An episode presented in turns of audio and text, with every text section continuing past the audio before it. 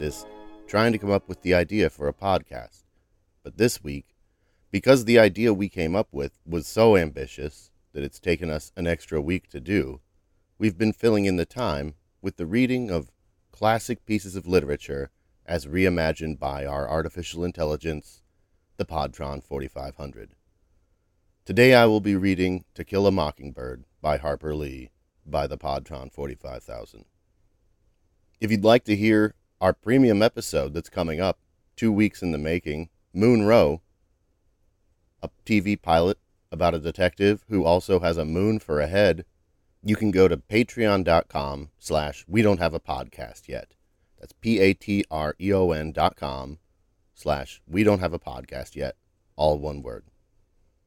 Without further ado, ladies and gentlemen, To Kill a Mockingbird by Harper Lee. Dedication For Mr. Lee and Alice, in consideration of love and affection. Lawyers, I suppose, were children once. Charles Lamb. Chapter 1 When he was nearly thirteen, my brother Jem got his arm badly broken at the elbow. It made a funny mark on his arm. It was hard to bend, and he walked with a limp. The doctor told him not to come back for a year. He was discouraged, but not discouraged enough. Jem's headstrong nature overcame his own wounds. I can make myself do better than a year, he said.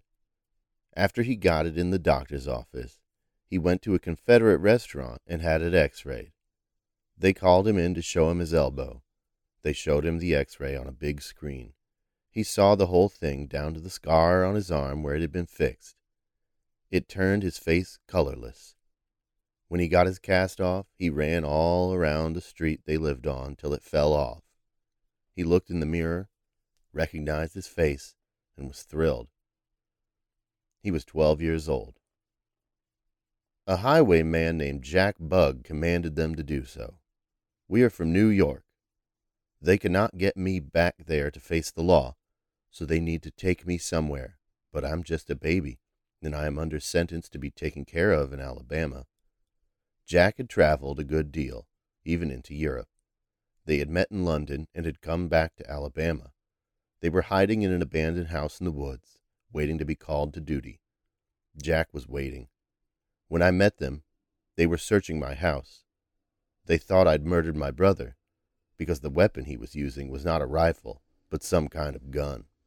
Then they took him to the nearest police station. A woman, a gentle woman, took him home with her. It's lovely here, Jack said one day. It's got three floors, and there's a big kitchen, a living room, a parlor, and a bathroom. I have a roommate and a dog. He likes me a lot. He takes the doggy blanket from my bed, and he sits on it. He does not want to go outside. What's your roommate like? He's the biggest English Mastiff I've ever seen. He's three times bigger than me, which is a fat woman. He's friendly, though. He and I sleep in the bedroom. Well, if that's all right with you, I don't see what the problem is. You see, this place is laid out like a boat, so when I go to sleep, I'm going to be in a corner. The dog is sleeping on the bed. I will be in the corner. All that I can see from the window are trees. I don't see any buildings, and on dark nights I cannot see any stars. And I'll be a, a frightened little baby. The law was already there. All right, let me get this over with, they said. On this night, the third night, they took him with them. They started out in a car.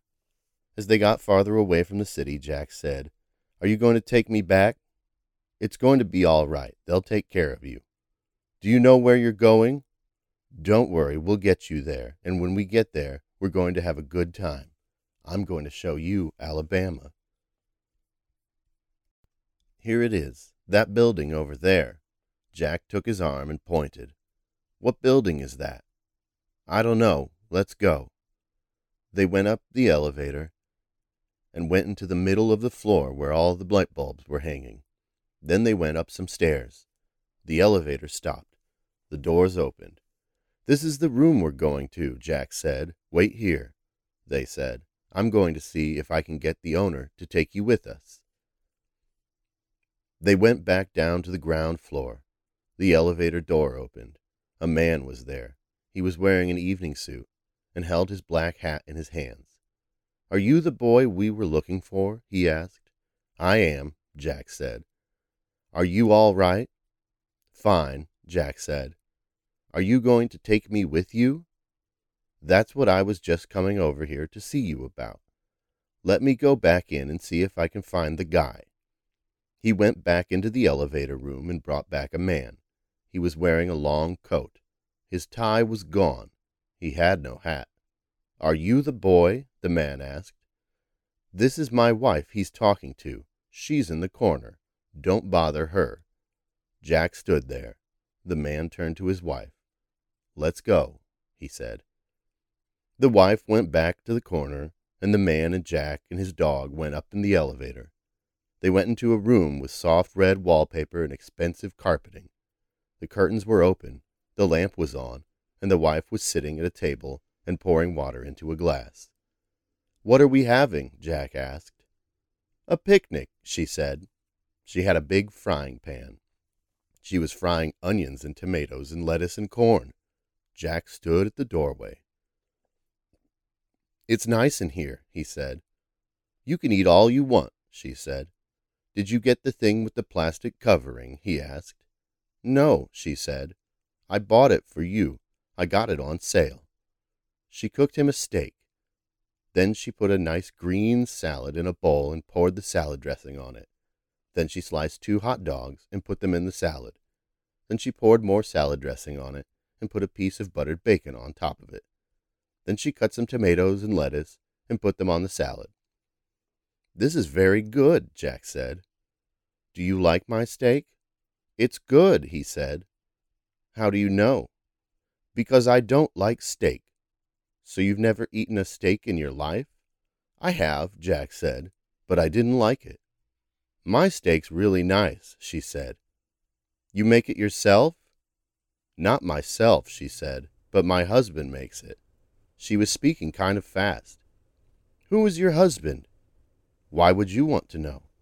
I think he might be the man I'm looking for. Oh? I have a message for him. He's going to hear you, too. You can talk to him, if you want to. He's around here somewhere. I'm getting to that, Jack said. I want to talk to him, but I need a plastic plaque. Plaque? I need a plastic placemat, Jack said. Do you have a plastic placemat around here you can use? I have a plastic placemat, but not one you can use, she said. Here, she said, and she took him into the dining room. This is my husband's place, she said. Come and eat with us. She took a plate from the center of the table, and she brought the plate to Jack and gave it to him. Then she put the plate in front of her husband, who was sitting across the table. Jack looked across the table. His wedding ring caught the light. The man had a very nice wedding ring. It had diamond chips in it. That's good, Jack said. That's real good. Do you like our plastic placemat? I do, Jack said. It's very nice. I made it for you, she said. Do you like it? It's beautiful, he said. Good, she said. Now that that's done, she said, I'm going to take the dog for a walk. She got up and took the dog off the table and led him outside. You can have my placemat, Jack said. You can have it. I'll keep it if you want to, she said. She reached for the plastic placemat. If you want it, Jack said, you can have it. Then you can eat your steak on this, she said. It'll look real good on your table. I would be glad to, he said. I will then, she said. Thank you very much. She picked up the plate and the placemat. I guess I'd better get to my husband, she said. I've got some things to talk to him about. You understand? Yeah, he said. I understand and he gave her the plastic placemat and the plastic plate. The man looked at them and then looked at Jack. You want to eat on my placemat? Jack said. I want to, he said. Thanks. Well, good, Jack said, and he took the placemat. The man took the placemat. He ate the steak, and he talked to his wife, and he told her about how he liked her husband's steak. After a few minutes, the woman said, Well, do you mind if I sit back down? No, Jack said. If you want to, go ahead. It's okay with me. She sat back down. That was really good, she said. Did you tell your husband that? Of course, he said. Why would I mind? I thought maybe it was just for me. He told me, he said. He told me that you like my steak. Meanwhile, back home, things were getting interesting. Jeanie could feel the people in the street all around her. They were angry, and they were going to be very, very angry. The crisis would come. It would come soon. For the first time in her life, she wanted to live, and she wanted to live now. In her lap, Jeeves raised his hand. She slid the book out of her lap. She set the book on the table. She put her hands on her lap and gripped her fists. Jeeves slid the wig out from under his chair. He put lifted it to his head. The wig took a long time to put on. His eyebrows creased and the hair stuck straight out. He lifted his eyes and found himself a mirror. He leaned close to it and looked closely, concentrating hard on the reflection, the eyes almost disappearing. Then he turned and looked at Jeanie, and he smiled. Jeanie could see her brother now, cringing, expecting her reaction. The hat had been stretched out, even. The hat was almost too small for him now. His eyes filled with tears. What a stupid hat, he said. What is it? I hate it. He shook the back of his head. His eyes filled with tears. I hate it. He waved his hand. I hate it. The tears ran down his face and down his neck. Jeeves, Jeanie said, what shall I do? What shall I do? Jeeves, I have to do something, she said. I have to do something. He looked at her with sympathetic understanding. Your brother hates the hat, Jeanie. I hate it, her brother said. It's stupid. And you've decided to wear it? And I'm going to keep wearing it. Jeanie, dear. And these girls at the farm, they hate it too? No, I can't say as they do. I don't want to wear it. I know, my dear, you don't. Why not? It's a silly hat. It's my hat, and I have decided to wear it. I could help you, he said. I could sit here and wait until I grow a beard and mustache. What would you do with a mustache? Jeanie, you'll have to help me. I have to help you, Jeanie said. I have to do something. I'm sorry I can't. She threw her arms around his neck and hugged him tightly. She held him for a long time. The arm under the hat stretched out to the table. Jeeves looked at Jeanie. He was very thoughtful. Then he pulled the hair back from his eyes, looked at it closely, and said, Jeeves? Yes, dear? You didn't get it all. He looked at her, he studied her, and he saw what he needed. No, no, he said. You missed one. He grabbed the hair. He pulled and he pulled, and in spite of the fact that Jeanie was on her knees, clinging to her brother, leaning in so her face was close to the mirror, he pulled so the hair was pulled out in one snappy jolt. A pair of balls flopped across the table. Jeeves pushed Jeanie aside.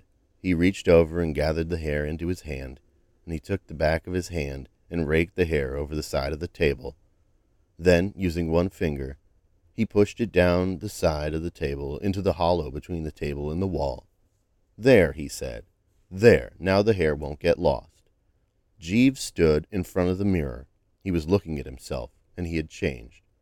The beard grew on the back of his neck, and he had a mustache, and he was wearing a hat.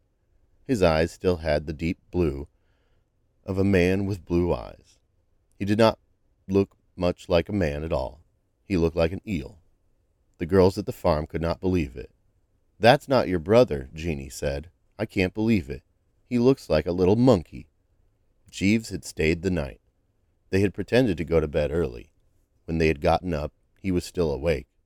I'm afraid, Jeanie, he said. It's very odd, but the girl next door died of anorexia, and my other brother, his name is Tony, and he's just returned from the war, and we're all afraid he's anorexic too.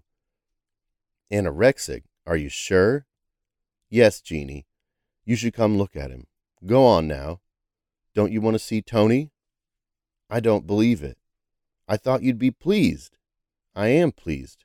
But I don't want Tony to be anorexic. Don't you? Things were tense all winter. When Tony came to visit, he expected a warm welcome. Instead, he found a cold and snowy environment, gloomy curtains, and a gloomy sofa. It was like being in a church on Christmas Eve. except that on this particular Christmas Eve, Tony did not want to go to church. Then Jack got a message from his uncle saying that an accident had taken his sister's life. Tony had to tell him in person. He met him at the entrance to the boarding house and said, I'm sorry. I thought you might be up here visiting with some of your old friends. Tony took off his hat and glasses and embraced Jack. But as soon as they were close enough to hug, Jack felt something was wrong. What's up? Tony asked. Jack shook his head and said, You're not going to believe this. Oh, great, said Tony. The brakes on my car failed. It was an accident, and while I was pushing the car to safety, I crushed three women. Really? Why is that great? Jack asked. I'm not happy, but not as happy as I'd be if I knew about it, Jack said. Tony looked down and shook his head. I know what you're thinking. The man is just saying it to make you feel better. I know, Jack said. You didn't, Jack. I really am not doing well, Tony said. Jack looked at him and didn't know how to respond. He didn't think he knew Tony well enough to know how he was really doing. He felt a surge of concern. The way I see it, Jack said, I've heard people say that they're depressed because their lives are too hard. They have no hope. Right, Tony said. Now you're saying that that's not it at all. My life has been pretty difficult, Jack, and there's not a lot I can be proud of. Tony, I don't know, Jack said. What I do know is that you're not depressed. And I'm not implying that you are. I don't know you well enough to say this, but I think you are doing well. If you are depressed, it means what you thought was good is actually bad. That's a bad thing. I don't want to minimize the situation. The thing is, Jack, Tony said, I'm no saint. Not any more. If I was, you'd still be getting mail from me the last two years. True, Jack said. And I'm no hero. Tony, you are a hero, Jack said. If you want to be a hero, I will be honored to call you a hero. Those three women you crushed, they wouldn't be here today if you hadn't put yourself between them and the car. The accident that killed them was your fault, but you saved their lives. The thought of you being depressed is absolutely laughable. But, Tony hesitated, a man has to be stoic, Jack. The problem is that stoicism doesn't work. It's empty and you will have to be willing to let go and realize that life is painful. It hurts. And it isn't just what's happening to you. If you're ready, I want to help. I will take you up on that offer. But tell me what it is, Tony said. I'm not sure you'll want to hear it, said Jack. Go ahead. It's about what you said about how we spend our lives. You said, I want to become my brother's keeper. What do you mean by that? Brother. Your brother. That's not what you want, is it? Jack said. I know that's not what I said. That's what I'm thinking. What you're thinking is that you want to be like your brother, Jack said, and that's not a good thing. That is what I want, Jack. What's it like? Jack asked. What's your brother like? Well, my brother has a good job, and he makes good money, and he has two beautiful children. Tony smiled. They're beautiful, aren't they? He and his family are living the American dream, said Jack. They aren't like you and me. He is a great man, Jack, Tony said. I believe in what he does, and I believe in his kids. But, Jack didn't want to say the words. But, Tony said, he doesn't have a wife. A wife would help him, and it wouldn't be a slave. Wouldn't it? asked Jack. Tony considered for a moment. I'm thinking of having some slaves, Jack, Tony said, or at least some people to do the work I can't. What you're saying is that you want to be you, Jack said. You want to be like your brother, he isn't my brother, Jack, Tony said. He's my father. What do you mean? He owns me, Jack, Tony said. I live in his home, and I work for him, and I'm treated like his son, not his son in law. That's a slave relationship, Tony. Jack said. Not a love relationship. We're not talking about love, Jack. I'm talking about control. I understand, Jack said. Control of his property, so to speak. You should know better, Jack, Tony said. I'm sorry. Let's go to bed. We can talk about this tomorrow, Tony said. I don't want to talk about it, Tony, Jack said. We're not having sex tonight. I don't want to do anything. I think you should have some sex with me tonight, Tony said. There's something about me that you need. I don't need anything from you, said Jack. You're mad at me, aren't you, Jack? said Tony. It's because you don't love me. I'm not mad at you, Tony, Jack said. You are. Let's not talk about this any more, said Jack. Let's not go to sleep. Jack was in bed when his alarm clock went off. He pushed the snooze button. Tony walked into the room. Where are you going? asked Tony. I have to meet with Jem, said Jack. The mockingbird is keeping a secret from us. I don't know what kind of secret, but he's hiding it from us. I know where it is, said Tony.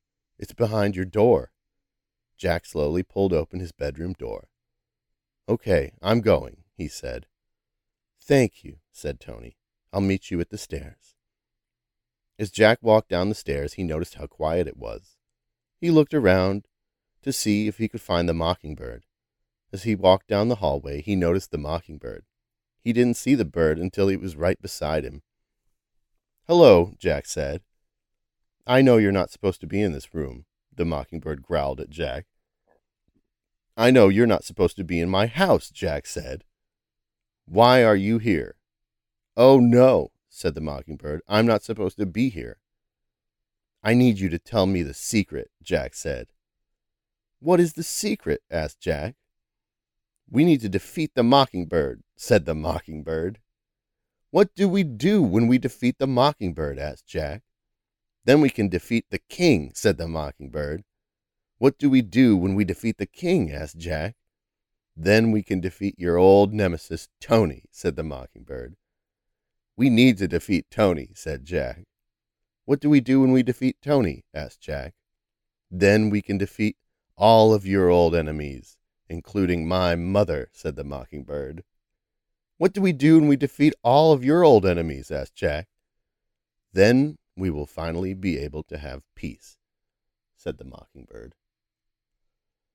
As Jack pulled out a gun, the mockingbird ran into the room. Look, said the mockingbird, I know what we need to do. How can you know what we need to do? asked Jack. Because I know who killed my father, said the mockingbird. My father? asked Jack. My father is the king. King? asked Jack.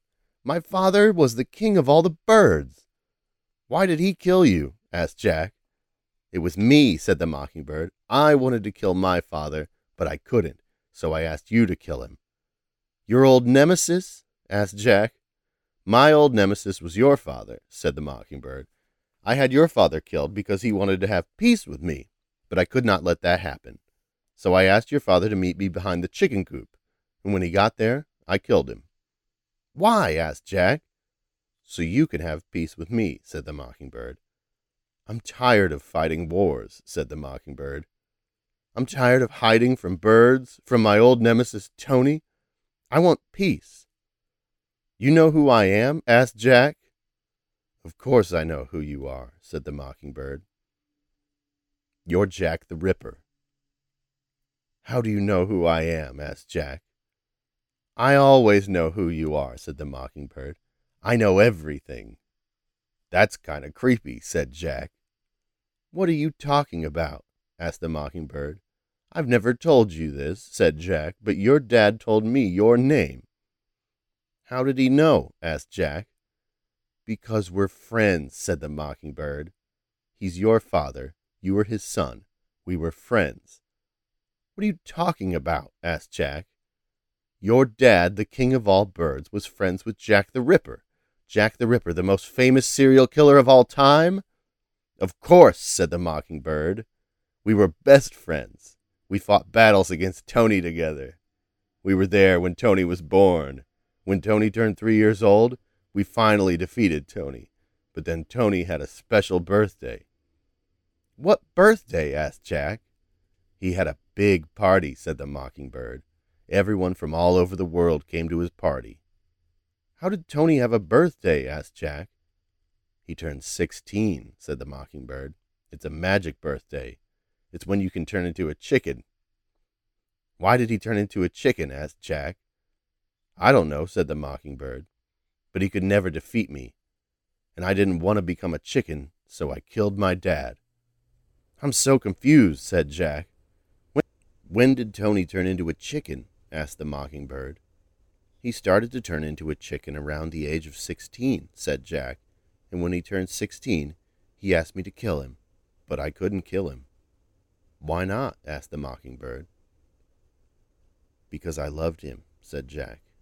I thought Tony was my friend, and we had won all the wars together. All of the wars? asked the mockingbird. All the wars, said Jack. Tony and I have never fought a single battle, said Jack, but we were always at war. He was at war with you? asked the mockingbird. We were at war with all the other birds, said Jack. All the birds hated us because we loved Tony. But he was the only one who didn't hate us, and because Tony liked us so much, the other birds gave him special powers. I didn't know that, said the mockingbird and because Tony's special power were greater than all of the other birds combined, Tony was able to take over the world. What? asked the mockingbird. He took over the world? He wanted to, said Jack. And when he took over their world, he was able to kill all the other birds. Wait, said the mockingbird. You're saying that Tony is responsible for killing all the other birds? That's right, said Jack. There was a knock at the door. Are you going to answer that? asked the mockingbird. Jack kept his gun trained on the mockingbird. The door's unlocked, Jack yelled. Let yourself in. The door opened, and it was Jem. He was dressed in his normal clothes, but he had a torn shirt, and there was blood on his hand. What happened? the mockingbird said. I accidentally shot myself, said Jem. Sorry about that. I kept my eyes closed so I didn't see the big butt. The mockingbird lowered his gun. Jem was hurt and could use a comforting ribbing, but the mockingbird couldn't do that because the mockingbird was hurt too, even though he had his weapon. So he went to the closet. He took out the most important thing he had and he turned it around in his hand, the thing that gave him the feeling of security. You've got to tell me more about the mockingbirds, said Jack. It's not as interesting as the mockingbird, said Jem. He used the training gun he always used, the one he didn't have in this world. I wanted to hear everything about this one, said Jack. I'm not sure if I want to, said Jem. There are things he did that made me want to kill him. What things? asked Jack. He knew about the beginning of the end, said Jem. He knew things before you were ever born, even before we were born. Did you kill him? Jack asked. No, I just shot him in the eye. Why was he hanging around? Jack asked. He'd been there for a while before I shot him, said Jem. He must have escaped from jail. He did odd jobs for people in town, like taking down the garbage. It's not like people have to be stupid to do garbage collection, said Jack. He did. Did you love him? Jack asked. What? No. It was a stupid argument, said Jem. We were young, said Jack. He was the first person I'd ever met who cared about me like that, said Jem. Do you think he's still alive? Jack asked. I don't know, said Jem. Probably not. So what's next for us? Jack asked. I'm not sure, said Jem. I still have some hard feelings for you. It's my fault he ran away, said Jack. Maybe he would have been better off if I hadn't gone with him. People run away all the time. It's nobody's fault. I didn't expect it, but there was no reason for him to get shot. Jack looked at the gun in his hand. He liked it a lot more than he thought he would.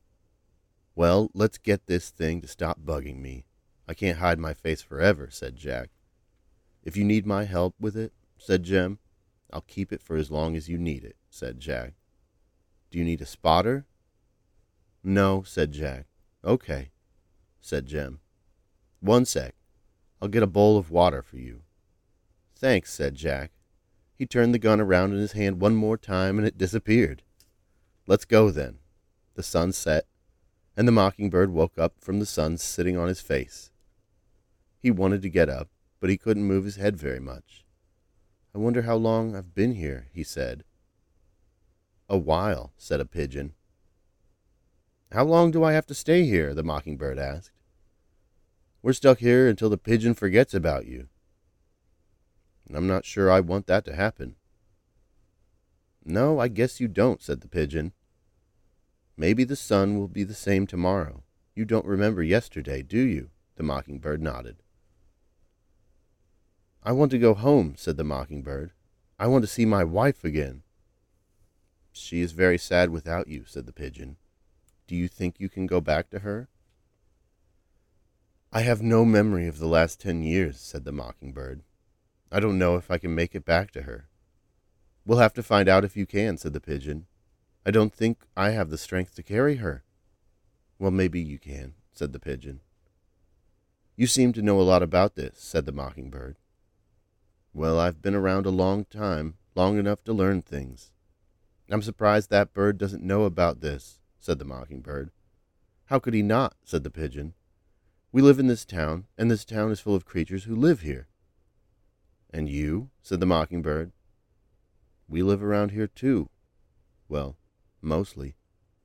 We live in the woods, but we don't have this problem with the crow and the mockingbird. Yeah, but they talk to people. They seem real to me. They've killed a lot of people, haven't they? I guess so, said the pigeon. And that's one of the reasons I came, to tell you to look out for if they come back. You mean for me, said the mockingbird. Yeah, that's what I mean. You have to stay in this house until the pigeon forgets about you, said the pigeon. What if she forgets before then? It's happened before, so we'll try to figure out how to keep the pigeons from making this trip for a while, said the pigeon. If we do, then I guess you'll just have to make the trip when you're ready to. I'm not sure if I can do that, said the mockingbird. I really miss my wife. So do I, said the pigeon. She woke up in a cold sweat. The dream was coming back to her, and she couldn't stop it. Oh no, she said to herself. I've got to go back there. What if they do something to me? What if they try to get you to go back? said the golden retriever. I don't think so, she said. I can take care of myself. Well, at least you can try. I really wish there was something I could do for you, said the golden retriever. Well, there is, said the girl. I can make you a shelter where you won't have to go back to those people. It'll be your shelter, and no one else can use it. I won't let anyone else use it. I'll make it strong and sturdy. I know you can take care of yourself. Oh, thank you, said the dog. That's so nice of you to say that. I didn't think of it myself, said the girl. I was only trying to think of something I could do for you. You're a good friend, said the dog. I don't really know how to be a good friend, said the girl. I know you don't know how to be a good friend yet, said the dog. I'm not the best example of a good friend, said the girl. I still haven't made any friends yet. I'll help you make some friends, said the dog. Would you like that? It had been ten years since the great bird wars had ended. Only the mockingbird remained. Jem arrived in his Indian summer, but he was not alone. Jack the Ripper, wearing his red bandana and stalking on tiny hooves, was drawn to the mockingbird, and their battle began. Then Harper Lee showed up and told the story of the dogs and the rats, a story that had never been told, but now was. Before the war, the mockingbird and the rats were friends and neighbors. In the courtyard of his house, a mockingbird had built a nest, and five little mockingbirds lay in the nest. At dawn, they would holler with a rusty sound. It sounded like shouts, and it all was a call to war. The dogs, who lived in the dark, had no voice. When they heard the call, they came to the window. eyes burning with hot fires, and peered at the nest. The mockingbird came back to the window and then flew away. He flew like a bird of light through the trees. His black feathers twirled, and he was filled with a fury. The dogs chased the bird, barking with the bark of demons. The mockingbird circled the courtyard and dove on the dogs. The dogs ran. Now only the mockingbird was left. In his forest home he was still young, but he had a plan. He flew to the back of the house where Jack the Ripper, his rival, lived. In a dark room, but the Ripper was gone. He had escaped in a flash of light. The mockingbird returned to the courtyard and waited. After the battle, it was summer again. Harper Lee came to the yard. She was beautiful, and the mockingbird looked up from the jungle, and in the light of her smile, he knew his time had come. He fell in love, and when she asked for the bird, he knew what he had to do.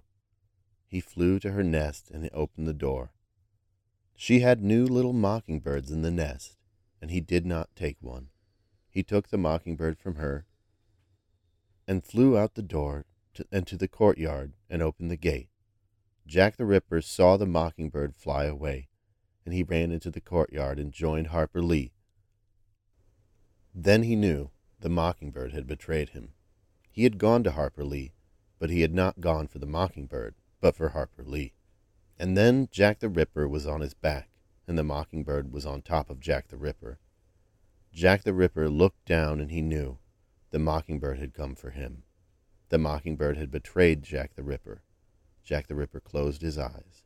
Harper Lee had taken the mockingbird. Finally, Harper Lee stood, and she flew into the sky, and she flew into the dark, and she flew into the old ruins of her house, and the mockingbird sat on her shoulder. She was safe now. And Jack the Ripper. Jack the Ripper walked through the dark, and he wandered and he prowled. He could still smell blood, and he could still hear the laughter of the mockingbird and Harper Lee. Jack the Ripper would never be happy again. He was born to be lonely. Bye, Jack, Harper Lee said.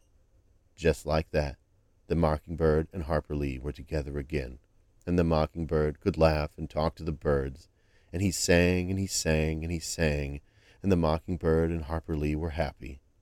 They were all together, and life was bright. So shine here in the light of day, so shine and so shine and so shine, for the mockingbird and Harper Lee were all happy. The sun was shining on Harper Lee's grave that day when the mockingbird and Harper Lee finally and forever died, and the world cried and cried. But for a little while they were happy, and nothing else mattered but a bird with a red bandana, a rat with no voice, and two bookish children who lived on a long forgotten plantation and loved books and ate apples and slept and talked and walked and lived in a world far from the present. Jack went back to the city. After his contract expired, he had to search for work. He spent most of his time in a squat and was soon arrested for illegal drug possession. He was brought in front of the judge after being betrayed by his employers and incarcerated. Jack began to write. He started small, penning short stories that were both brutal and horrifying. In fact, his first such story was written before his arrest, entitled A Tale of a Headless Man. It is included in some editions of his collected works. The plot of this tale is to replicate the sensation that a decapitated head feels, hence the noose. A severed head is kept inside a lead sack. A man roams the city by night, always looking for victims. If he sees someone, an executioner, a criminal, or the like, he grabs them and carries them off. If they try to fight, he throttles them to death. In any case, he cuts their heads off. Jack shows little compassion for his victims. His action is not punishment, but retribution. He could have watched the whole thing happen, but he couldn't bear it. He had to watch the bloody head roll away with no head. After the story, Jack wrote the dark satire in a few weeks. He had been reading comic books, and their brutal and disgusting pictures, so he decided to try his hand at a similar style. The result is a fairly standard tale of blood and guts and horror, told in a slightly stylized manner, sometimes looking like a piece of a surrealist painting, but with an undeniable quality of its own. In April 1983, after being invited to a prison governor's speech, he ran into an inmate who was a writer. This inmate convinced Jack to change the name of the story. Instead of No Blood, the title of his first published story, he called it Head, A Tale of a Headless Man. This was followed by The Headless Artist, which has the protagonist strangling women until their heads fall off. Then came The Jackals, A Tale of a Headless Man. This novel appeared at the height of the Second Gulf War, with the writer taking inspiration from images in comic books. Soon, several other stories were released, all featuring Jack's protagonist, Jack O'Toole. They were all considered a success. Not so, however, for the Masters game, which won the Benjamin Franklin Award and led to Jack's successful film adaptation. Jack would change his name to Rob Klein for the film, retaining his own name only for his short stories. The real Jack would no longer be known as Jack O'Toole, and his real face would no longer be seen. His portrayal in the film would not be entirely accurate. His nose is shorter, for example, and his hair color is closer to gray than the brownish blonde in the earlier books. Even the soundtrack was carefully chosen to be more brutal and gory than his stories, and Jack's most recognized name became Jack Nicholson's. Nicholson portrayed Jack in three of the four Nightmare on Elm Street films, and in Dreamcatcher, Jack is the crazed, bearded serial killer Dwayne Michael. Sometimes women try to stop Jack from doing this. It just drove him crazy. Jack's next book was called God in the Dock. It was going to make more than a million dollars, and all this happened because a tiny bird flew into his house. When he finally got there, he found that the bird was dead. He took the bird home and he put it on a shelf, and he never saw it again. Five years later, he married a woman, a woman with a very big bird. She kept it on a shelf, too. They never even named it, it was just there. But soon the bird made it into the news. Then a few people wrote letters to the bird hating publisher. And a few days later, the bird disappeared. A few months later, Jack got a call from a man. The man was a psychiatrist. I think you have a problem, he said. I do, Jack said. Yes, the man said, I'm afraid you do. You're in a kind of cult. The man laughed. A cult? Jack said. Oh my God. He got a kind of sick feeling in his stomach. I really can't do this, he said. I'm married. I know, the man said, but you should see a priest. The man gave Jack the number of a priest. He put the phone down and he picked up the bird he put it on his shoulder and he went out to the backyard. No, Jack shouted. I'm not going to kill it. I'm not going to kill it. I'm not going to kill it. Yes, you are, the bird hating publisher said. You've got to kill it. Listen, I'm a married man, Jack said. I don't have any time to kill the bird. That's very reasonable, the publisher said, but you've got to kill it. If it is dangerous, you should kill it. I've got some chickens, Jack said, and a dog. That's why you should kill it, the publisher said. You've got to kill it because it's a danger to you and your wife and your dog. Jack said, But I don't want to kill it. He opened his hands and walked around the bird. I don't want to kill it, he said. I don't want to kill it. He turned to the dead bird. He said, I don't want to kill it. He went into the house. He came out with the rubber knife and he walked up to the bird. He said, I don't want to kill it. And he put the knife to the bird's throat. Oh, God, he said, I don't want to kill it. He pulled the knife out of the bird's neck and he looked at it. I don't want to kill it, he said. I don't want to kill it. He walked away. Oh, God, he said. Oh, God. He got in the car and he drove away. He came home to find his wife was gone. He was walking around the house. Where is she? he said. He found a note on the front door. I went to get your mother, it said. I'll be back. Where's my wife? he said. He ran outside. Where is my wife? he said. He saw her outside, walking around. He started yelling, She's gone! She's gone! He ran up to her. He said, Please, please, stop the car! Stop the car! She ran around to the passenger door and said, I'm sorry, I'm sorry. And she jumped into the car and drove away, and Jack never saw her again. He couldn't stop looking at the dead bird. He carried it around in his hand, and he thought about the bird and the publisher. I should just kill myself, he said.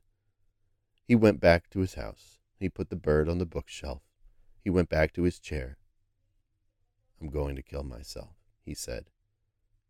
And he pulled the knife out of his leg. Then he threw the knife out the window. I'm going to kill myself, he said.